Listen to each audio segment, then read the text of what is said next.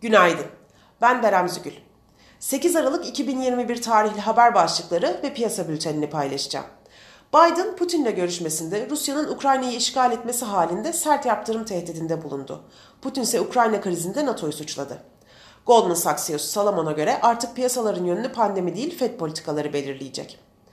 Güney Afrika'daki bir laboratuvar çalışması Pfizer-BioNTech aşısının iki dozunun omikrona karşı kısmi koruma sağladığını ortaya çıkardı. Uzmanlar yeni varyanta karşı hatırlatıcı doz aşı olunmasını tavsiye etti. Küresel borsalar bu açıklamayla yükseldi. Cumhurbaşkanı Erdoğan kabine toplantısının ardından açıklamalarda bulunacak.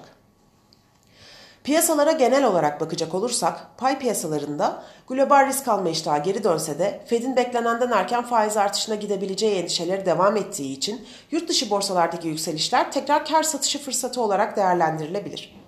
TL'deki değer kaybı ve faizlerdeki düşüş sonrası getiri arayışında olan yerli yatırımcıların Borsa İstanbul'a yönelmesi son dönemlerdeki güçlü yükselişte etkili oluyor.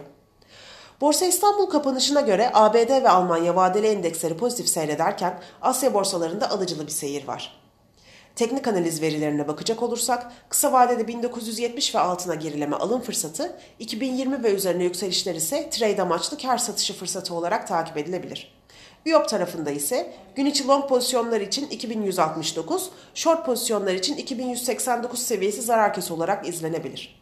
Borsa İstanbul'un ve endeks kontratının güne yükselişte başlamasını bekliyoruz. Kazançlı günler dileriz.